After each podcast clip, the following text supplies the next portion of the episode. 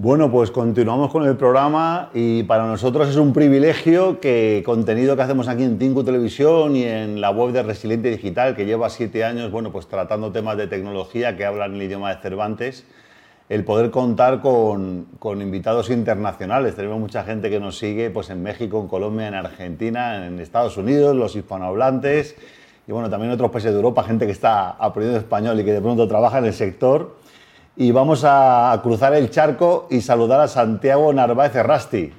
¿Estás ahí, Santiago? Hola, ¿qué tal? Hola, Alejandro, muchas gracias por la invitación a tu programa. Bueno, un privilegio tenerte con nosotros. Santiago, ¿en dónde estás hoy, hoy ahora mismo? Eh, ahora estoy en, de hecho estoy en Canadá, en la provincia de British Columbia, porque vine a ver a mi hermano que, que vive allá, acá. Ah, qué bueno, qué bueno, fenomenal. Seguro que más fresquito que aquí, que aquí estamos en Madrid, acabamos de pasar una hora de calor y ahora viene el verano, estamos aquí a cuarenta y pico ya, pero bueno, sobreviviremos. No, sí, aquí como a la mitad más o menos.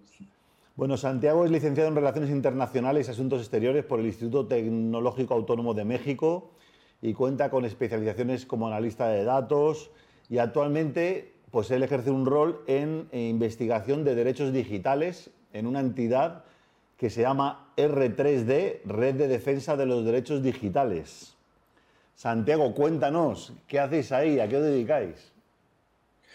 Pues yo soy investigador eh, en el tema, como dices, de derechos humanos en el entorno digital, que esos son los derechos digitales, y yo me enfoco sobre todo en temas de privacidad y de pues, vigilancia estatal, de espionaje estatal. Eh, he estado investigando mucho pues cómo el gobierno mexicano ejerce vigilancia eh, legal e ilegal, enfocado como, por ejemplo, en el tipo de sistemas que ha adquirido, eh, datos estadísticos también sobre el número de personas que vigila eh, cada año.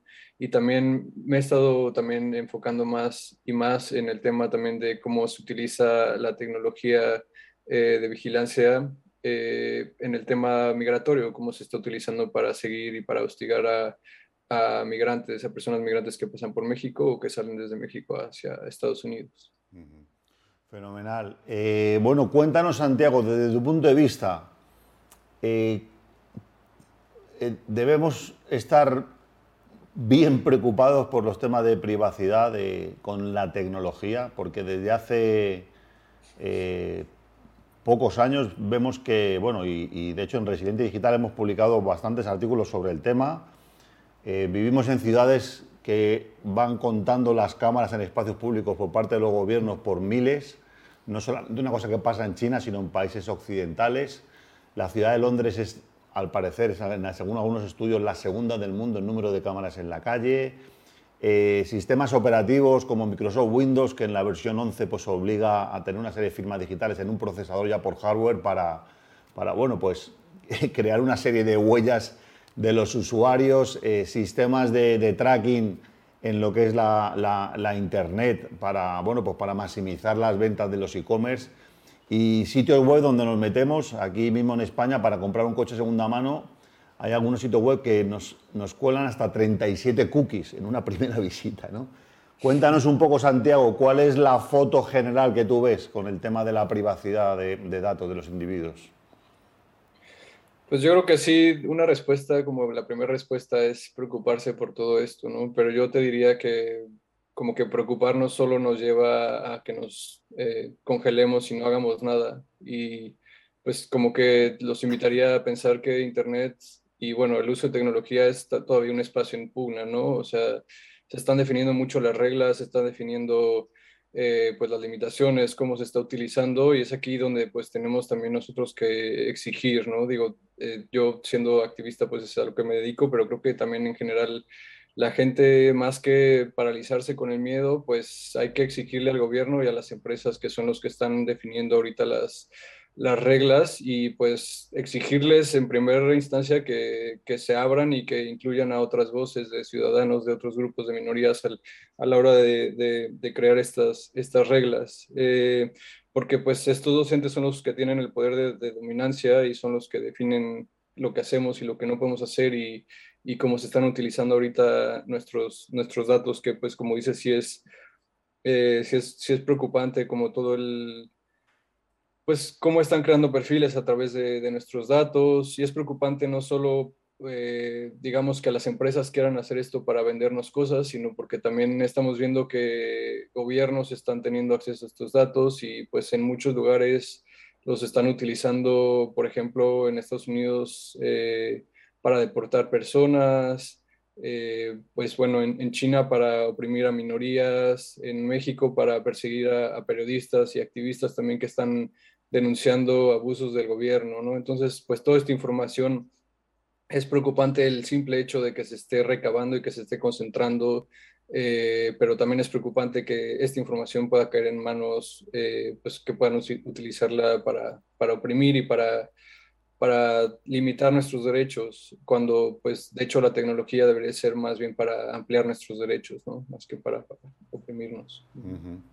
Eh, cuéntanos, Santiago, eh, algo que nos puedas eh, contar relevante en los últimos meses sobre la censura de la información, ¿no?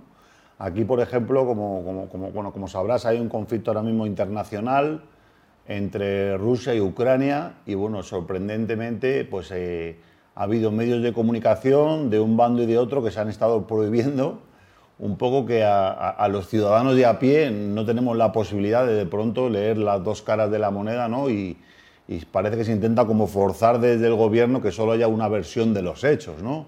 Cuando queremos informarnos de un, de un tema eh, geopolítico, por ejemplo, ¿no? A la hora de, del control de la información, tenemos también la situación que las redes sociales están, digamos, en manos de un puñado de empresas tecnológicas, eh, como comenta Alfredo Jalife, ¿no? esto del concepto del GAFAM ¿no? o el GAFAT, que son cuatro o cinco empresas de Google, Amazon, eh, Microsoft, Facebook y, tal, que, entre esas cinco pueden controlar absolutamente cómo se mueve la, información. Eh, ¿Habéis hecho estudios con respecto a la censura de la información y cómo eh, el que haya esa concentración de medios electrónicos, de grandes plataformas, puede llegar a influir muchísimo en, bueno, quitarnos los derechos de, básico, que es el, derecho de que el ciudadano esté informado de lo que está pasando o, que pueda leer diferentes versiones de, en las noticias? Claro, sí, pues nosotros eh, recientemente publicamos un informe que trata justo la libertad de expresión en redes sociales y pues además de ser como un recuento de algunas cosas que están pasando en la región este, pues más latinoamericana, también ponemos eh, una serie de recomendaciones hacia estas empresas, ¿no? Para que, pues, eh, para que puedan, eh, pues, digamos que gestionar el contenido, que sí es necesario gestionar el contenido en Internet, pero para que esta gestión no se torne en censura ni en limitación de, de derechos, ¿no? Eh, lo pueden encontrar en nuestra, en nuestra página internet que es r3d.mx, ahí está la, publicación, eh, donde hacemos una serie de recomendaciones, como es, este, por ejemplo, que, pues que sean más transparentes. Muchas veces estas eh, redes sociales ni siquiera publican o no publican de manera completa pues las reglas que siguen al, al manejar, hacer, al hacer esta gestión de contenido, tampoco publican de qué manera están eh, gestionando en sí el contenido, cuáles son el tipo de cuentas que están este, bloqueando o no.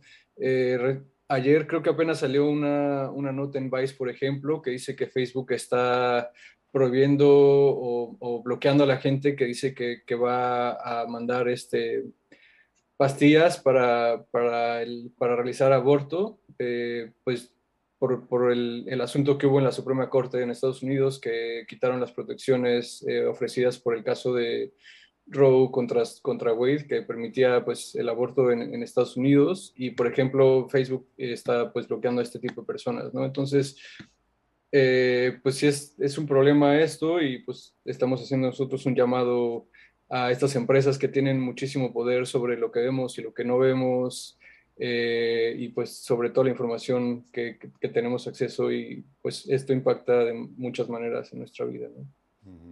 Hemos sacado un par de pantallazos de vuestro sitio web, uno de ellos es el tema de las publicaciones, ¿no? Aquí es, eh, estas publicaciones son de libre acceso, están en español, cualquier persona las puede leer y no son solo, son de ámbito de México también a nivel global. Eh, pues están más enfocadas en, México. Como te decía, tenemos algunas a nivel latinoamericano. Eh, pero están más enfocadas a, a, México. Aunque bueno, este, por ejemplo, este que publicamos, que es el que aparece ahí al principio, a la izquierda, que es el de libertad de expresión, pues está, eh, está dedicado a estas empresas que son globales, ¿no? Mundiales. Y luego adicionalmente hay otro pantallazo que hemos sacado sobre los artículos que tenéis en el blog de actualidad, hablando, bueno, pues sobre diferentes cuestiones que sin duda como ciudadanos, pues debemos, debemos analizar, ¿no? Eh, eh, pues toda esa de pronto opacidad ¿no? que pueda haber, eh, porque en el momento que se tiene control de la tecnología, pues, pues tenemos que ser bien cuidadosos. ¿no? no sé si, Carlos, querías tú comentar algo o añadir alguna cosa. Vale. Bueno, pues Santiago, yo quería agradecerte tu tiempo. la idea de hoy era un poco invitaros para daros a conocer y sobre todo que, sepan eh, los, los, que nos esté viendo, los televidentes, que hay una cantidad de recursos en vuestra web bien interesantes, sobre todo para apoyarnos en, en, cómo está la cuestión de nuestros derechos digitales con la tecnología y esperamos que podamos hacer algunos especiales ya hablando de alguna temática en concreto con vosotros y ver cómo podemos, por un lado yo creo que concienciar a la población, pero también eh, bueno, pues establecer esos canales con los poderes políticos y las, y las administraciones para ver que bueno, esto tiene que ser una cosa que se tiene que estar hablando en los programas, en los programas electorales, por ejemplo, ¿no? Eh, eh, ¿cuál, ¿Cuál es el posicionamiento de los partidos políticos en cuanto a la privacidad de los usuarios? ¿Cuál es la postura de, del control sobre la población? El control, pues lo vemos aquí, ¿no? Que de unos años para acá el control de la policía con tecnología, pues los ciudadanos se sienten más, más controlados. Lo que ha pasado de la pandemia, de pronto ahora el conducir un coche, ¿no? que, va a tener todo tipo de sensores para ver cuánto contaminamos o si pasamos un kilómetro más por hora de la velocidad, automáticamente ya hay tecnología que, captura eso ¿no? y, nos manda una sanción. Entonces, todo ese tipo de cuestiones, bueno, pues, pues ponerlas sobre, sobre, sobre la mesa y que no pase, bueno, pues como, como nosotros hemos denunciado también en Residente Digital, que por ejemplo aquí en la Unión Europea eh, las grandes tecnológicas tienen un gran presupuesto para ejercer presión, ejercer lobby en, Bruselas y bueno, pues que al final la legislación, pues eh, las tecnológicas sigan un poco eh, haciendo negocio, que es muy legítimo, pero bueno, vamos a ver a costa de qué, ¿no? A ver que, a costa de que no nos lleven por delante nuestros derechos digitales. Así que bueno, Santiago, pues muchas gracias, un saludo enorme y nos vemos la próxima. Claro, muchas gracias Alejandro. Un saludo para todo, para todo el equipo.